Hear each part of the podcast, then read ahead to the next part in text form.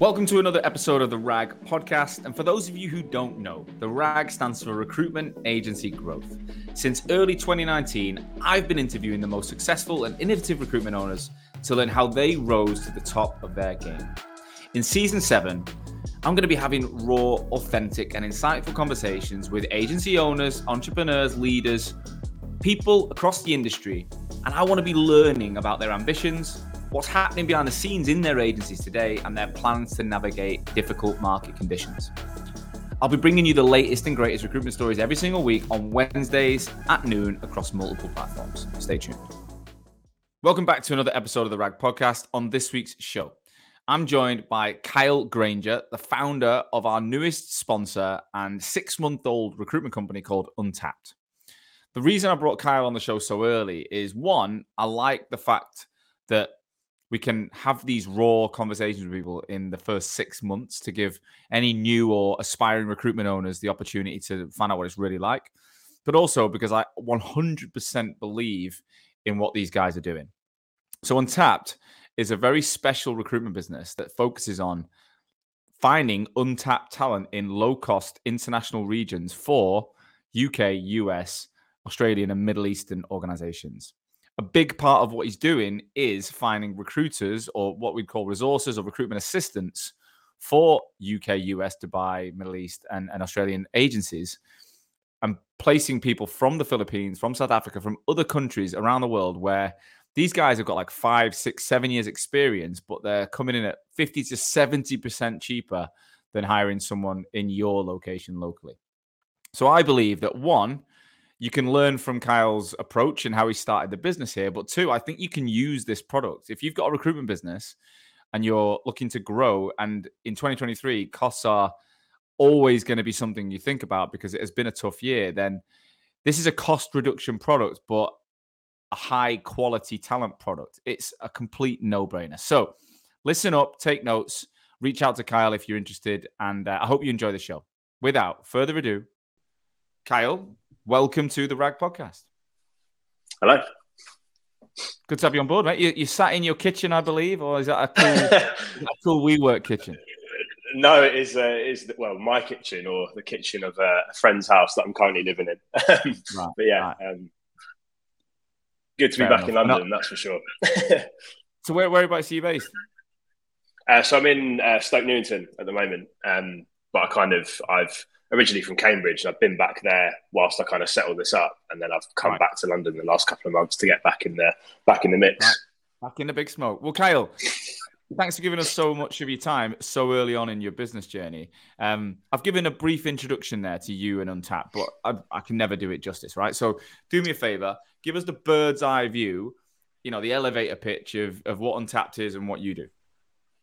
So uh, Untapped, I, I, I, guess, is a is an agency of sorts, but essentially it's a platform for um, providing UK, US, Australian, and Middle Eastern businesses with access to elite offshore talent in areas where they can kind of benefit from the talent arbitrage. So mm. essentially, if you're a UK business and you're looking to um, I don't know, boost productivity or, or save on cost. And when hiring, we can find you elite level hires in the Philippines or Cape Town, and we're looking at kind of Latin America and growing out other areas as well. So essentially, we can find talent for remote roles in areas where you can benefit from the fact that the market's less expensive. Amazing, and you are our, our newest sponsor, so welcome. You've, uh, you know, I, I, I decide. I, I'm not just saying this. I only partner with people that I believe in, right? So I, uh, I love the guys at Recruit Hub. Like I love what they're doing. I think it's incredible. I've always loved Vincere. Um, I'm, you know, there's an episode with Vincere next week actually that pretty hard hitting episode because they've, they've, they've had a tough time in terms of reputation, but I'm you know they've been loyal to me and I'm loyal to them. And you guys, when I heard about this product, I was you know I was sold straight away because we're living and breathing it at Hoxo. You know, my my yeah. business is based out of out South Africa. I've got a tiny UK team now. I've got three or four in Portugal, and the rest are in Cape Town, Durban, Joburg, Pretoria. So I've first-hand experienced the success and and the benefits of having you know really high quality people in a lower cost location. Like it's just, especially with you know the way the way the world went post pandemic, and I, we'll get into this. I, I, remember my mentor in the middle of in the middle of COVID. We were going to hire someone, and he went, "Well, you could hire someone in Derby because we're going remote in the UK, or you could hire someone in Durban. And I was like, where's he going with this? And then he explained let's fucking do it. Um, and it, it was a game changer. So before we get into all that, tell us about you. So you you got into recruitment around the same time as me. So we're talking. We're both we both look really young, Kyle. But I think yeah, yeah. I was going to say, it doesn't look like we've been in recruitment for that long, does it? You expect to nah, be a bit more. I don't think you've but, uh... you've got away without you've got away without the grey hair or the or the bald head. So you've you've you've really nailed it. I I, I got the grey um, from recruitment, but um, tell us about your. You started at the one group, who I know pretty well. What what? How did you get in there? What what was the story there?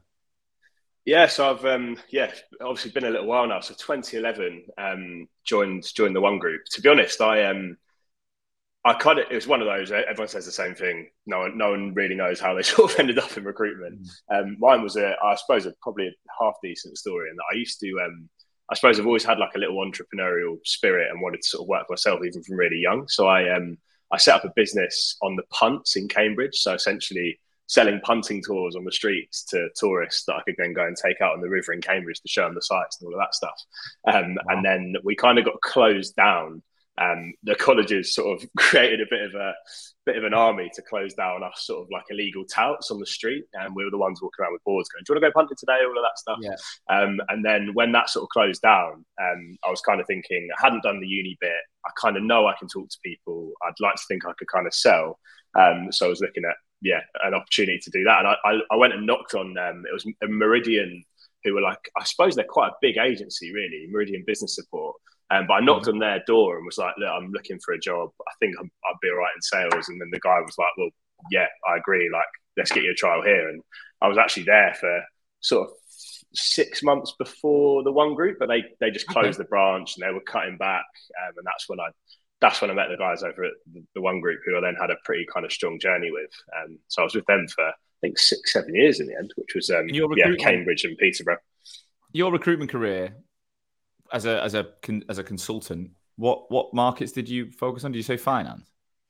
Yeah, so I, I started off in finance. Um, I kind of it was that was an amazing journey with the one group actually. So they were, I think they're about sort of 25, 30 people when I joined them and then shot to about 80 during that time that I was with them. Um, so I hmm. started off doing like low level or kind of junior finance roles and then sort of progressed into like senior level, like FDs and that kind of stuff.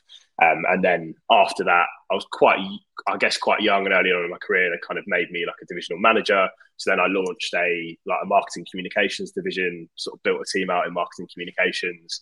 Um, and then so I kind of segued from finance into launching other teams, which was really cool because it kind of gave me the chance to sort of look at other markets and I suppose round myself off a bit. You look more like a marketing and communications recruiter. yeah, I think I used to get that a little bit at the time. Yeah. You like you should be. Well, that, back yeah. then, I would have been shirt and tie a lot. I think for most of my uh, most of my days. Same. I can't even imagine it now. Like literally, there's no way you'd get me wearing a suit for work ever again in my whole life. It, it just amazes me. I did it for so long, and even things like I remember my first like back at Meridian, it'd be like sent home if you're not clean shaven, which is absolutely yeah, yeah madness. Yeah, good training and good, good, good kind of foundational values, I think, to learn, and it also teaches you what you do or don't like. You know, I know some people who started a recruitment firm and day one they were wearing a suit and they loved it, and it was like one of my mates used to put it on and go into his own kitchen I was like, what the fuck are you doing? Like, what are you up to? Me, he's like, it makes me feel good. It makes me feel like I'm working. I was like, I was the complete opposite, you know, complete opposite. Um, and Same. and it, you know, there's no right or wrong answer to that. It's just whatever we we like. So you were in contingent like agency recruitment for how long before you then looked at the the kind of in-house embedded space? So I guess it would have been about probably about 10 years really. Um, so yeah. I, I kind of went from when I left the one group was when I sort of moved to London. Um, just decided that I wanted sort of bigger, better things than Cambridge was feeling a little bit small town. Um, so that's when I joined the consultancy group, who again were like a hot, like really fast growth, I suppose traditional kind of finance specialist. So they do like finance and change, but yeah, no, so I was in that for a while. yeah. oh yeah, suit suit was very much back on. Um, it was it was a strange one actually, because I kind of moved into this sort of non-billing sort of divisional manager role. And then back in there, it was like starting again, kind of right back on the tools, back on the phone, suit on. But I absolutely loved it. To be fair, like it was, um, I, it's one of those things. Like a lot of people talk about anyone who's kind of left like a traditional agency kind of go, oh, they found it tough, whatever. I absolutely loved it. Like honestly, like enjoyed it so much. I had such a great time in all the agencies I worked for.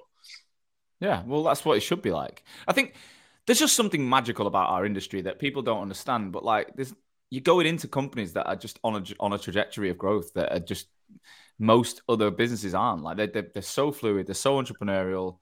There's days you hate it. I mean, I had days I literally hated it. But if I look back, I've got such amazing memories of my time in, in recruitment agency, especially in London when, again, I was like the seventh or eighth person in a business that got to 50 odd. And the opportunities we got access to, you don't get in traditional businesses. No chance. So when when did well, you know yeah. you wanted to? Well, how did you how did you flip into? Because you joined Candour, and that's Louis Cross, who I know, and that's why we know each other. But what what was the yeah. story there? What made you flip into more of a embedded model? Yeah, so I suppose um, I kind of I had reached the point where a I knew I wanted to set something up myself. Um, mm. I wasn't I wasn't massively motivated by setting up another recruitment business unless I could think of something that was really different or going to really change the market or really, you know, like change how people perceived it. Um, yeah, yeah, so it's kind of like I knew I wanted to do that. I knew I wanted to do something a bit different. Um, I actually, um, I did set up my own sort of small thing coming out of COVID, but it was very much like I had a lot of connections in finance. Um, I'd left my role thinking, right, I'm going to set something up.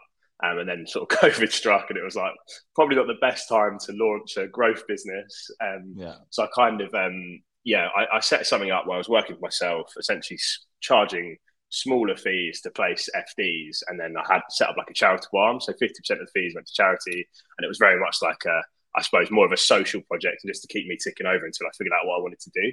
Um, and that was when I met Louis actually. So I started having conversations with um, with Louis about the world of kind of embedded and RPO. Um, I did a little bit of, uh, I suppose, sort of freelance, like head of talent stuff, like just helping people set up their recruitment function. Um, I did a bit with a um, kind of an environmental consultancy where they're essentially, yeah, kind of looking at how they utilize agencies, which agencies they should work with, what their internal recruitment process should look like. So I did a bit of that. Quite liked it. I found it quite interesting. Um, again, they were quite a high growth company that I kind of enjoyed working for. And then when I started speaking to Lou about the types of companies he was working with, um, sort of found that angle really interesting of kind of going in and really getting under the skin of a business and trying to sort of yeah. you know navigate the best way for them. Um, so yeah, that that was when I kind of first met Lou and then joined Candour, I suppose, as like a like a head of growth and partnerships. So the role was um, very much kind of business development focused, like laying out uh, kind of a, a, new business development plan for them, engaging with the market, obviously trying to utilize my network um, and trying to kind of win business for them. Um, but also got myself involved, like again, a small small business, but growing quite quickly at the time. So I kind of got the chance to still do some actual recruitment. I did a couple of like exec search projects and that kind of stuff. So I placed like an FD at MyTutor and one of the cool like ed techs they were working with, like still dipping my toe back in the actual finding people bit. Um, so it was good because it kind of gave me the chance to do everything I wanted to do whilst I thought about kind of what the next steps were, I guess. And Candour, because Louis had an interest, because I interviewed the original founder of Candour back in before the pandemic. It was when I was face to face. Matt, is it Matt? Yeah, Matt, it? And then Louis yeah. started Collabs, which we helped him create the brand, and then he bought Candour. I mean, it was a really he literally bought it, didn't he? So when I saw that, I was like, oh, okay. Um, and I've loved Louis. I've always kept in touch with him since we did some initial work together pre-pandemic. Um, so your role was working for him, but you you knew from day one, even in that business, that you were probably going to do something yourself. But it had to be different. It wasn't just going to be another yeah. finance. Thing. Yeah, exactly that. And to be fair, like Lou and I, I think we had that conversation like first time we met. He was kind of like, you know, I totally understand sort of who you are and, and what you are, and that you kind of have that have that streak where you want to do something different and want to work for yourself. Um, but he kind of felt that he could sort of utilize the skill set and and I felt I'd get a lot out of them. So it's kind of like let's just be really honest from the start. Um, and he kind of said, look, I, I know ultimately at some point you're going to you know go and do something else. And, and, equally, I was kind of like, well, hopefully I can do some really good stuff for you in the meantime. So it was always like a really open, really open chat, which I think can be quite rare. Really, like a, it can be a bit of a red flag for people when you go, oh, I'm actually going to set up my own thing at some point. Um, whereas I, I guess like Louis, I was quite lucky in that he saw it as very much like we're a growing business. If I can use that use that enthusiasm and use that kind of little bit of a flair for wanting to grow something, then he could probably benefit for a you know a period of time. And actually, I was with them for I think about eighteen months before these conversations started happening. Makes sense. So talk me through where Untapped came from. Like, where did the initial idea come from? Yeah, so it's uh, it, I, I, kind of, I guess, I stumbled across what I kind of saw as a bit of an opportunity, um, and I've certainly got Louis to thank for this, really. So, the the first time I was kind of introduced to people leveraging global talent was with Candour. So, Louis obviously got a background in RPO. Um, and kind of big outsourcing projects prior to setting up Collabs or, or Candour. Yeah. Um, yeah. And I, and so Candour had set up this model where they kind of had an 80% of their team was UK based um, and very much kind of you know part, talent partnering from the UK. And then they had this 20% of the team that were that was growing in the Philippines and and in Cape Town at the time that were kind of handing all of their resourcing, admin, searching, research, all of that stuff sort of behind the scenes. I remember sort of looking into like you know breaking down sort of Candour as a business with with Louis and looking at sort of the numbers and how it works. And I was thinking like meeting these guys that he was working with, I was like, they're great, like so good, and obviously cost wise was so much lower than the UK. And I, I remember I sort of kept saying too, I was like, why don't you just have everyone there? like it makes so much sense. Um, and that was when we started to kind of have the the seed of the idea, I guess. Okay, so you're seeing it work in a business that you're working for, um, and when did it then start to evolve into? this is an actual viable business idea and how? Yeah, so so I think it was it was actually during the the sort of downturn when it all started to fall off a cliff again. Um, being totally honest, I was probably probably starting to sweat a little bit about my own role. I was probably kind of like we'd had that open, honest conversation about we want to do something else. I was probably a reasonably expensive hire for Candour. Yeah. Um, so yeah. I was starting to think, you know, ultimately the, where the business are going, do they need to carry my role? Like Louis perfectly capable salesperson and kind of mm. lives and breathes that business. Um, and then also, um, we were obviously naturally sort of slightly downsizing, um, and that meant downsizing the function um, at the time in the Philippines. Um, and we were we had some great people working for us. Um, so I kind of had the idea of I, I sort of pitched it to Louis with his blessing to say, can I try and place the people that you're kind of letting go? Because I'd worked with the like worked with the teams in the Philippines and like they were great, like so good. I, I, was I was working in a market where I was talking to lots of people that needed support in the talent space. I had this kind of team of people that I knew were great. I'd worked with them, seen how they work, seen their work ethic, seen their loyalty, and kind of said to yeah, said to Louis like, can I try and go and place those people? Um, and he was like, yeah, you know, sounds like a you know, great idea. Obviously, he he felt a bit of kind of, I suppose, social responsibility to try and look after them as well. Um, and that was when I started talking to um, Francis, who led that team, who's kind of now my business partner.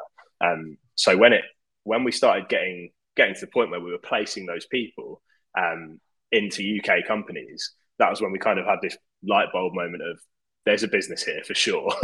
um, like we, we, we're doing this now essentially kind of on a social basis. And then um, obviously with Louis' blessing, I then approached Francis and said, like, how can we, you know, how can we take this to market as its own business offering?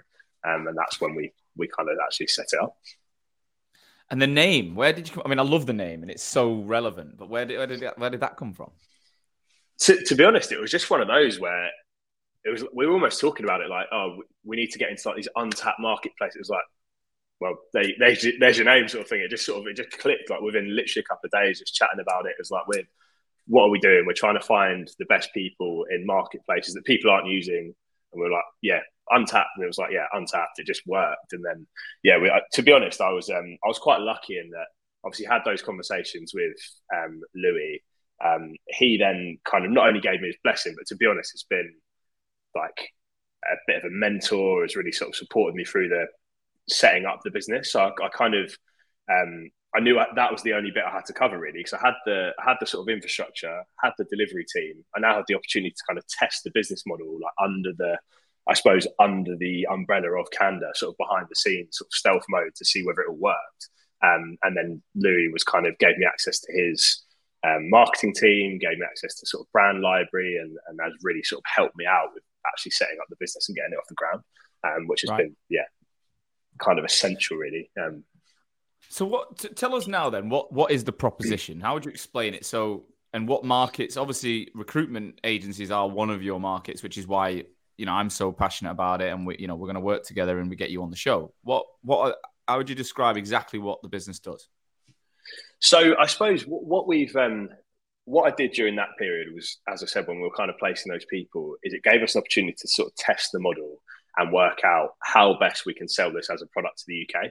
And one thing that we said very early on is that we have to be able to evidence that we are getting the absolute best people in those markets. Because the whole the whole business falls down if you hire somebody overseas and it's a bit broken and they're doing damage to your brand and it doesn't quite work or you can't manage them. Um, so it was kind of like, how can we set something up where we're, we're we know we're identifying the absolute best, like top one percent in the market. Um, so essentially, what we did is set up a kind of a full interview function for to even enter our database. Um, so how we did that is we kind of so we have a testing facility. So, uh, we have a kind of an interview process that happens before people even make our database. Um, so we kind of put people through, yeah, psychometric assessment, and we put them through UK competency assessment, which is kind of two hours of testing um, for every individual, and then we do screening interview, competency based interview against those competencies, and then we test for English language skills in the Philippines, obviously not as essential in in South Africa. Um, but yeah, so we kind of set up this set up this model where we knew we were, we were only kind of representing the absolute best. The plan longer term is to then have the opportunity for anyone who misses that one percent to retrain to kind of re-enter the talent pool. And then it was all about how do we get those people to market? How do we get them, you know, essentially to the UK? Um, and how do we make it accessible? Um, the biggest thing for us so far has been a bit of a mindset shift and like an education piece because there's always been these I think probably quite unfair sort of biases around outsourcing, or it sounds like a bit of a sort of a, a nasty word that everyone's a bit scared yeah. of. But um, actually, when you're looking at what it for what it really is, it's like you're getting great experienced people that work very hard. They're incredibly loyal and they're very much deserving of the opportunity in a world where we're more and more global. And not only does it do that, but it also boosts your kind of your inclusivity. It changes the kind of perspective, the perception of the team, and it, it really does kind of boost businesses in that it, sense it as well. All so. boxes. It ticks all boxes. Obviously, there's an element that it'll affect UK-based jobs if you know that is the only downside. But that that is the way the world's going anyway. It's an inclusive digital world. What I'm to try and act like because look, I'm I'm converted, right? You don't have to convert me because I'm I'm doing it, but I'm to try and act like the recruitment client. So before I do, why are you working with recruitment clients? What roles will you cover? Like, give us the different markets and type of people you recruit because the moment it sounds like you do anything internationally. Yeah, so I think um, yeah, important to say that the team that we originally set out to place were all talent acquisition specialists. So they're all either internal talent or essentially recruitment or resourcing. Um, so we um, initially attacked that market. So it was all talent acquisition. We were going after essentially anyone who had an in house team that needed additional support or needed extra role sourcing, they could kind of pass some stuff over to. Um, and that's where it started happening. And then I guess through my own network and my own knowledge of recruitment agencies, um, we started to move into the space where we got we started to get inbound of people saying like, oh, you know, we're a specialist finance agency, for example, and we're you know we're looking at building a resourcing team expensive in the UK at a time when we're kind of not looking to build a load of cost into the into the business, which was then when we started to say, well, we know there are some huge recruitment businesses that have been working out of the Philippines for a very long time. For example, like Korn Ferry, um, who probably isn't necessarily publicised, but we've got a huge team of people working out of the Philippines sourcing. Yeah. Um, so we kind of we could act, we knew we could access that kind of recruitment assistant resourcing type person, and that was when we started working with agencies. And then since then, to be honest, it's become a, like the, the biggest part of our market. Like we're doing yeah. more and more with, with agencies. And and to be honest, that works for me because every agency I kind of sit down and speak to, I, I get it. So I can kind of, yeah, I can really, yeah, yeah, I can see the problem. I can give them the solution. It's it kind of works of, really well. So the beauty of, I think it's the thing I fell in love with when I launched Hoxo. You know, I, I mean, I was, I'd put myself as one of the top recruiters in the market in the insurance space at the time, but I'd never worked in insurance in my life. So there was only a surface level knowledge that I had. I mean, I had, I had deep knowledge of people and why they were good, and I could navigate the, the movement of people really well. But when I when I started working with recruiters as a client base, it was extra. I loved it because, like you say, I sit in front of anyone, and my brain's just in the background, just downloading what they're saying, and I, and I can visualize everything. It's not like I'm I'm trying to work out what do you mean by that. Like everything makes fucking crystal clear sense, and and again, there's other markets that are sometimes more lucrative, and you know, everyone everyone always says to me, "Why the hell are you focusing on recruitment? Why don't you just go and do it for anyone?" I'm like, I love it. I genuinely love it. Like, yeah, part of it is I enjoy it. I like the people. I've got some some of my best mates. I'd say are my clients. Like, I love it. Um, but that being said, yeah, you, don't only, I, you, don't only, do recruiters, do you? Like, you you are going to do growth into sales and marketing or different. different yeah, so, so we are we are branching out. and there's definitely we again through kind of speaking to the market, we um, we got a lot of need for um, I guess like SDR type roles. So um, predominantly like email based marketing, content creation, all of that stuff. And then we, you know, there's a there's a real kind of talent pool of salespeople and marketing people um, in the Philippines, especially, and also, yeah, I mean, in, in, in Cape Town and, and, South Africa as well, we can get some great people um, in the kind of the sales space. So we also work in, I suppose, in industry, and we work with, um, you know, fast growing tech companies. We work with various sort of founders. We, we have done some work with, I suppose, bigger companies that are kind of looking to add a bit of additional resource into certain teams. Um, so I, I suppose it can it can be quite sort of far reaching. Um, but, as I said to you, like I'm I'm absolutely loving working in the agency space, and I think I think the magic of it is it's just how the, the approach of how flexible people can be, and people kind of mm. just get it straight away so quickly. Like as I said, we are kind of we're out in the market trying to change people's perception and trying to shift that mindset. Whereas with agency, it's kind of like if they're a business that moves really quickly, they just get it so quickly, and it's just that thing of like, hold on, it will save me money, and I'll get really great people, and I can do X, and they're just like, yeah, great, like let's let's so, go. So let's let's let's discuss this then. So one of the again, I'll play like the devil's advocate owner that uh, the best I can, but like a lot of businesses are pulling back to the office. So let's let's look at the current marketplace. Tough year 2023. There's kind of been this weird movement. If I just document the last three years, 2020, flexibility was you can wear a bloody no tie on a Friday or you know, right? And then we go into a world where everyone has to work from home businesses everywhere in our sector actually realized they could trust their people more than they ever realized. They loved it. The market was booming. So then 2021, you had this kind of like, do we come back? Don't we come back? Kind of two and three. Everyone was pretty flexible because the market was still going well. Everyone was hiring. It was going really well.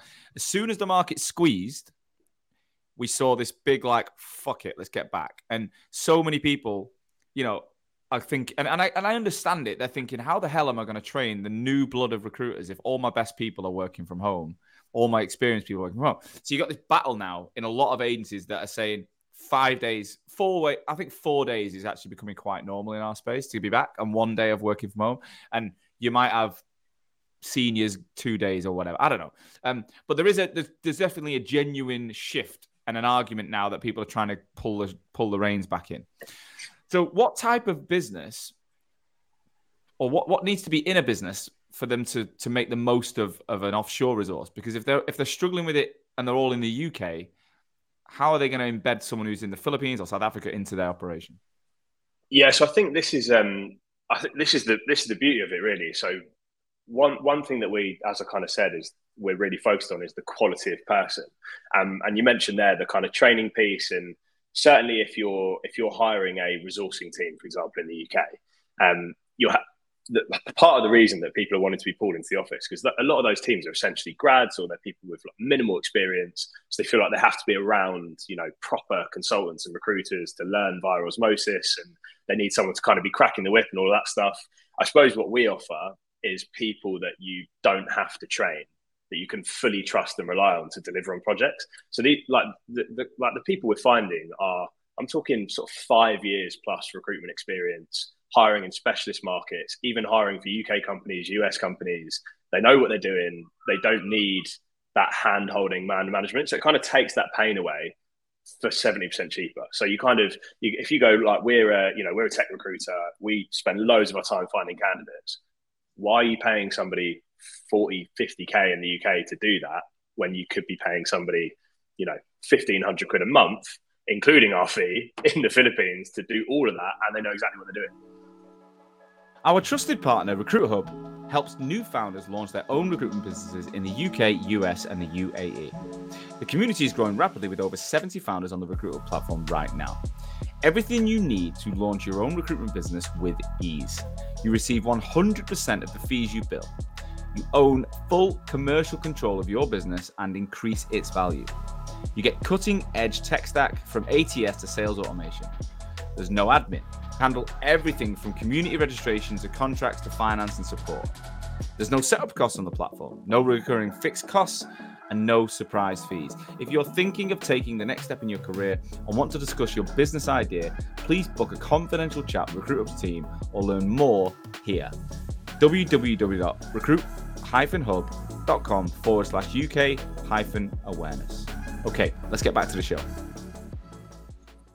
And you've not got the desk space and even like the national insurance contributions. There's a lot of things that go because like a lot of things that go into having a um, you know a, a, an employee in the UK that you don't have to have. So, okay, that makes perfect sense. The experience level, um, and again, another question I think will come up is, they, is it just resourcing? So, would you have would you ever have these guys trying to build relationships with clients? Are they are they going to talk to clients, or they just given a mandate, go and find a candidate? Like, what would you say works best?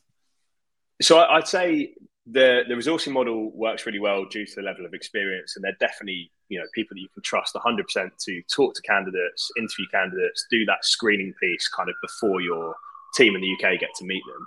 Um, but I think we're moving into spaces where we've certainly got people that are yeah working in um, content roles. We've got people that are sort of sitting behind the scenes, managing people's LinkedIn outreach, their sales campaigns. Certainly with the South African market, I mean, you, you can hire people out there that are, you can put in front of clients straight away. You know, like if it's slightly more expensive than the Philippines, but still you're making a huge cost saving versus the UK, and you can get somebody yeah. who's a good, strong recruiter that can get on the phone to your clients in a pretty similar time zone. Um, so I think that that's that's really important as well. Like the other thing about um, the Filipino model is that everyone out there is kind of completely accustomed to working UK and US hours. Um, for them, it's a huge benefit because it means they get the flexibility to work from home rather than doing a two hour commute into Manila or wherever it is yeah. um, to work in a job that they're earning a lot less at. So they they're kind of desperate for the opportunity through the night or whatever it means for them. Exactly, yeah. So like my my business partner Francis, I think he so he kind of runs his like local water company during the day, he runs a car rental business, and then he works for us in the evenings. Like he's like so his Francis work is based in Manila, is he? Yeah, so he's based in Manila. So we've got a small team out there. We've got two that kind of report into Francis. Um, so that that gives us a huge advantage. That how is it? How is it running then? You're the BD guy, and then when you sign a project, Francis takes over with his team and finds the talent effectively. Yeah, essentially. So I kind of I do the yeah do the business development, go and kind of yeah win the business, get that signed and sealed. We essentially charge a deposit up front to schedule a project or to schedule a kind of hiring sprint, um, and then those they that then gets passed over to Francis. So we do our um, after you've signed that signed and paid that deposit, you go through I suppose our internal process of finding out exactly what you need. So we really go into a lot of detail around the demands of the business, areas in which you can delegate, areas in which you can't, areas that work well, areas that won't, what your specialisms are, what you really need someone to deliver on. And then we kind of do a lot of work around finding the right person for that business um, and also helping the company set up success. So I think that's one thing that people have a bit of fear of is kind of like, how do we make it work? So we kind well, of going to say, once into... you find the person, what does it require from an onboarding and a, and a management perspective to ensure that it doesn't fall flat on its face? Yeah, so I think that was that was something we were really conscious of. So essentially, we've got a um, our team in the Philippines help set people up for success from there. So they make sure they've got everything they need. So UK phone numbers, email addresses, make sure they can access everything. Everyone there is kind of set up and ready to go in that sense anyway. Like all have Starlink Wi-Fi and all of that stuff. Um, but then we kind of we help set them up and have weekly check-ins that end, and then I and the UK kind of customer success team do the client-facing bit of making sure that we're getting the most out of it this end. So if I if I hired a recruiter from you, what's the process going to be? Let's say I go, yeah, sounds great. What's the process? How's it going to work? So first thing is to have a conversation with me around kind of what those needs and desires are, and I'll I, I suppose be quite frank around what works and what doesn't. Um, you know, some people I suppose have reasonably sort of grandiose ideas about what they could get, or they think, you know, I'll start hiring all my senior consultants out there. Probably not going to work like that. Um, you, you probably need to, I suppose, start fairly small, break down what you can actually delegate to somebody and how to get the best out of it productivity wise. Um, yeah. And then once I understand exactly what you're trying to achieve, that's when we go through the process of you say, okay, great, we want to hire a recruiter, let's do it. Let's we want to, you know, a tech resourcer, for example, let's let's do that. Deposit gets paid. You go into a meeting with Francis and I. We then go into a much more in-depth analysis around the business, its needs, its trajectory, cultural traits, personality traits, management style, all of that stuff to kind of then come back with a, I suppose, a bespoke offering. And I'm, I'm not kidding when I say we probably put about 3,000 candidates through, pro, through process to find one that gets placed. So every month we're, um, yeah, we're putting that many people through those processes to make sure we're identifying that top 1%. Um, and then what we do is from that meeting, you have, we, we set ourselves a target of seven to 21 days to present you a short list of people. So when you get those people, you'll get their, obviously their working history, their personality profile, their competency based skills testing. They get a kind of a score from us, an English score, all of that stuff. Um, and we kind of provide a bit of background on that person as an individual, how they work, what they like, what they've done in the past. And then, so if you were hiring one person, you'd get three to five people that I'd then recommend that you had a meeting with before hiring. Because um, I know a lot of, uh, there are companies that do kind of outsourcing or offshoring. Um, quite often it'll be like, oh, we need someone. And they'll go, yeah, great. We'll just sort of stick somebody in. Um, and there isn't any kind of quality testing, and there certainly isn't any match in terms of personality or working cultures or any of that stuff. So we we definitely encourage people to kind of you know see get five profiles, see two or three people, and then pick the one that you click with and you kind of want to work with. Basically, very much teammates, not outsources, is how we kind of uh, how we kind of look at it. Yeah. So we're looking at about what a month of a turnaround before someone can can be on the on the books. Yeah. So 21 days is the time we give ourselves. Typically, it turns around a bit quicker than that. Certainly in the yeah. kind of resourcing space. So we've built we've built a pretty solid database now. So we've got kind of 15,000 people that are sort of tested at a really high level, um, and we're ready to kind of take to market.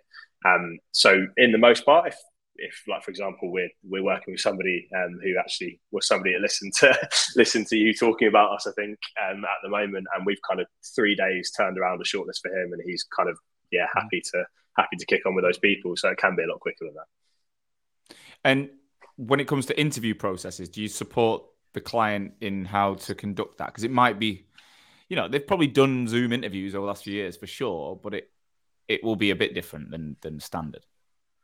Yeah, for sure. Um, so we definitely we do kind of a bit of work front end with the with the client to make sure that they kind of understand how to get the best out of the interview process um, and how to kind of yeah, ask the right questions and, and work out what the management style needs to be to get the best out of that individual. But we provide a bit of a playbook for that and then sort of support the first 90 days of them onboarding that person. Um, typically, what we find is people start with, so you can start interim, right? So you can kind of go, we'll, we'll hire somebody on a three month basis and sort of see how it goes. That's our minimum length. And then from there, people tend to either like essentially pay a perm conversion fee and take that person perm, or they'll kind of go right. We, we can do a six month or a twelve month on an interim basis, depending on kind of what the needs of that company are. So we're we're essentially giving people the chance to try before you buy because we know how good it is. So it's kind of like one of those when people yeah, usually just... hire one, they go, okay, maybe another, maybe you know, maybe we'll take a couple what, of perm.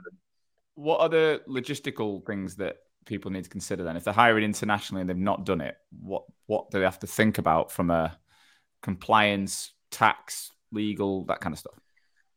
So, I mean, very happy to say that there's very little to think about. Um, I think it's a it's a question mark that people always have, and they're maybe a bit worried about that. But genuinely, so the way the the kind of tax and compliance process works in the Philippines is that everyone's responsible for their own kind of their own tax, their own you know personal kind of business setup. So essentially, you just get you get one invoice that you need to pay every month if you've got somebody into and through us there is no obligation other than that just to pay that invoice. And then if somebody were to convert perm, essentially they would be under a permanent contract, but working as under their own sort of business, essentially. So again, it's you literally get one invoice per month. That's that person paid. Um, and there's there's nothing kind of deeper than that in terms of tax or legislation. It's a little bit different in South Africa, um, and we have a we have a partnership with teams who are kind of employer records who can do that bit for you as well. And so we can yeah. kind of take the pain out of all of that. But yeah, in the most part, I mean, it, it's pretty seamless and nothing yeah, to stress about for sure.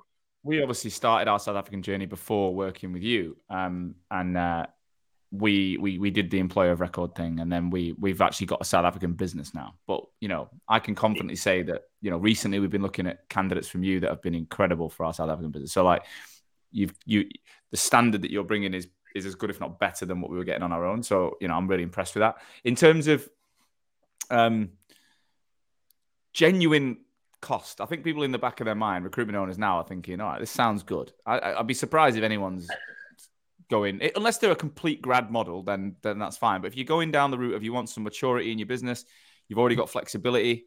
You know, why wouldn't you consider this? Especially if you've got business coming through and you need it delivered.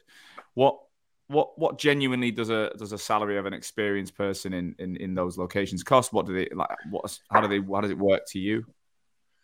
Yeah, so I think um, essentially like the cost for the Philippines is I would say on average about 70% cheaper than the UK. So, um, like for example, so we part of our mission is that we actually we're trying to uplift kind of lives and have a bit of an impact, a positive impact on I suppose, culture and economy in the areas we're working in. And um, so in the kind of untapped regions, we're trying to elevate salaries. We're trying to encourage kind of taking those people to market. So to give you a bit of a steer, if you're hiring a recruitment assistant in the Philippines or a resourcer in the Philippines, um, we charge a obviously a, a, monthly margin if you take some of the interim. Um, so with their with a 30% uplift on their current salary, with our margin, you're looking at about 1500 to 2k a month for a top level experienced resourcing assistant. Obviously, then in the in in Cape Town, you're probably looking at an additional sort of thirty percent, but you're still going to make like a minimum fifty percent saving versus the UK market. Yeah. I would say. And I don't it, I, I don't know what your experience is, but I think once kind of all considered, it probably is about fifty percent. Would you say? Yeah, I'd say I'd probably say more like forty in the in, in in South Africa when you when you account for it. But we're doing it differently. We, we've actually built everything out there and got resources and stuff. Um, yeah. But look, there's no doubt, there's no doubt that we're paying people more than they're getting locally, but we're make we're paying less than we were paying the UK, and and that's, that's why yeah. we've done it. Right? It's not it's not a I'm yeah, not, yeah. not proud. I'm, I'm I'm open enough to say that. Like it's if the talent wasn't good, I would have I'd have scrapped it years ago. Right? There's a couple of things about South Africa that people need to be aware of, which is the the, the, the, the power in the in the country. So you know they, they, it's not a country where they get they get electricity all day every day. Like they they have something called load shedding which people might not be aware of but every region in south africa has slightly different levels. You can be like level three four five or whatever and they can have 12 hours in a day or six hours every day for a week or whatever where they have no power. So we've had to get all these inverters for people which effectively stores the the electricity while it's on so that when it goes they can still have wi-fi they can still use the computer. And it, that was a that was a shock for us early on. Like fucking hell, we'd lose people for a day like, out of nowhere. but again, we it's not cost an awful lot to to put put processes in place, and we fixed it. You said to me though, the Philippines. I haven't got any Filipino staff. We're gonna, we're definitely going to look at it. But you um you said there's no there's not really much downtime over there. No, yeah. So I mean, in terms of kind of infrastructure, they're set up like they probably have better internet than us in the most part. Like genuinely, um, so they've got no problems with kind of power or electricity. They've got no problems with internet. They're all kind of set up and ready to go in terms of they have their own UK, laptop. US hours. Yeah, everyone's literally everyone's got laptop, Mac, PC. The, the culture over there is so incredibly similar to ours. I don't think people even realise. Yeah. Like they, no, I, they start I, learning English like... at primary school, like secondary school. Like a lot of these and people sound like me, American. They could be sat they in Shoreditch. Yeah, yeah, yeah, they yeah. sound American. They don't you know, if you go from Philippines to say Thailand, the accent is so dramatically different when they speak English. Was they're they're very American, aren't they? And um, there's a Latin American influence over there with the food and stuff. So it's a uh, yeah, it's I mean, it, yeah, I think it's an incredible, incredible opportunity for people to take on. What talk to me about your vision then? So you know, you you you're still a, a handful of people. You know, how firstly, how long has the business been going, and how have you how have you got on so far? Yeah, so we're we're coming up for six months now, and, and honestly, like it's been it's been, it's been a bit of a whirlwind. Like it, we obviously we've landed in the market at a time where people are looking to reduce costs, offering a cost reduction product essentially. Um, so it, has been pretty full on, and we've had to kind of put in place a waiting list, which is currently sitting at about four weeks of when people kind of sign up, say like we want someone, but then having to sort of schedule the project. So we've got capacity at the moment for probably 15 to 20 projects running at any one time. Um, we're sort of at that level now. So um, it, yeah, we're six months in, we're profitable. Um, we're kind of looking to grow the grow the offering and grow the delivery team. So for me, I know because we've got a, a kind of a bank of incredibly talented people in the Philippines that when we need to grow that function, I can kind of bolt people into there really quickly. Also have like building that network in Cape Town and and in South Africa in general, and that's that's kind of the next obvious really gr- real growth area for us is to get more people kind of on the ground out there so we can scale both operations.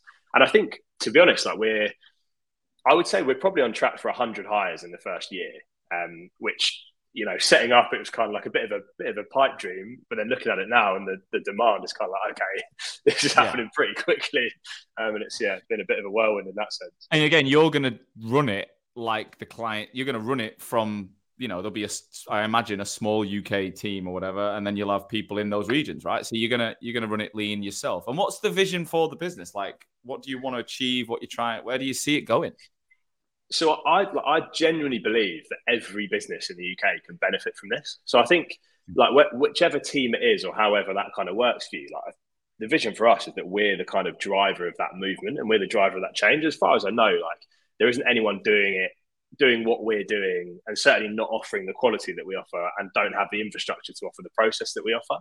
Um, so I'm kind of yeah, I've got this mission where I'm like, right, we're gonna we're going to get to a point where everyone knows about everyone knows about this everyone knows how it works and we are the main leading light driving that movement for change. And obviously that would impact our kind of longer term mission to to level up lives. We've got this i suppose this number of like we want to directly impact kind of 10,000 lives by you know boosting salaries getting new opportunities all of that stuff. So we're kind of running the mission alongside the wanting to become the driving force behind the movement i guess. And your lifestyle because we met recently. Like you, like you say, you're living in a mate's flat or whatever. Like it's pretty. You, I think you're doing it at the right time. You know, you you've got you haven't got much responsibility right now. You you're able to none. you're able to put everything into this, right? Exactly that. I mean, when I first sort of set it up, I, will be honest, I was kind of right. Right, I'm going to go back to my parents, work out in my dad's kitchen for a bit. I was like, we need to. I need to just put all my time into it. To, you know, get it moving, get it started, and try and get the word out. And then as it's kind of picked up and started to snowball a little bit, I was like, right, I need to be back in London because I need to be able to kind of meet people. I need to go and you know go to networking events, go to founders dinners, all of that stuff. Um, but yeah, like you say, like lifestyle wise, I don't have any commitments or responsibilities other than yeah, you know, just sort of wanting to get this out there really. So it's kind of just it's become it very is. much my world, but I do think you know I'm I'm I'm I'm not envious of you right now. um, I, I, what's the word?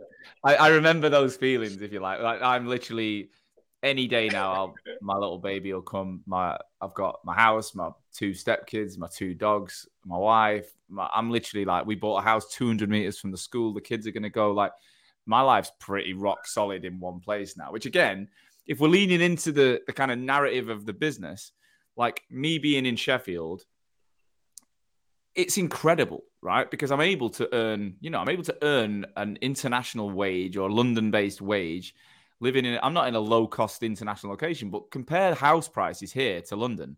What I've got is incredible for what I would pay. I mean, you wouldn't get a, I couldn't probably get a two bedroom flat in most areas of London from what I've got four bedroom detached with my own football pitch and all these things I've got.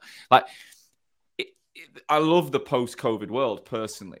It, it's so. Yeah it's given so much fluidity, so much flexibility. But I also think if I was gonna start something brand new now with everything that I've got in my life, it would be more challenging. Like, I remember when I started Hoxo, I had I did have a girlfriend, or yeah, we weren't engaged at the time. My ex, I just bought a house in Crystal Palace, um, but I didn't. Yeah, it was literally like I had a mortgage to to have to worry about, but I also had saved money, and I thought, well, fucking hell, I can always get a job. Like I'll always go and get another recruitment job. So yeah, that age, I was 30 years old. I know you're like 32 or whatever. Like it's such a good time. Yeah. Like you've learned on other people. You've learned for 10 years in your 20s. I'm I'm just buzzing for you, mate. I'm gonna live through you. yeah, to be honest, I, I kind of did things a little bit the other way around. But I um I actually bought a house when I was back at the one group when I was like 21. Yeah. Um, I was living with my girlfriend at the time and all that stuff. But when I I basically sold it when I moved to London and was like, you know what, I'm, i know I'm going to start my own thing eventually. Um, so I kind of almost stripped back and decided to go sort of anti anti establishment yeah. in that sense. I thought I want the freedom. And to be honest, I've always been more more motivated by the freedom necessarily than the finances. It's kind of like I wanted to build somewhere I could, you know essentially work from anywhere, live anywhere. Like I'm sure you know my journey with Untapped will, will take me all over the world. Essentially, like you know it's obviously Philippines, South Africa already, um, but it will take me everywhere as we launch US, Australia, wherever else. So um, that's that's the vision longer term is that we can yeah essentially set up kind of hubs in those spots and then continue to grow it, and I can I can have the freedom to travel quite freely and uh, have a nice life in the background ultimately. But it makes sense because you can get really good, like you know, British.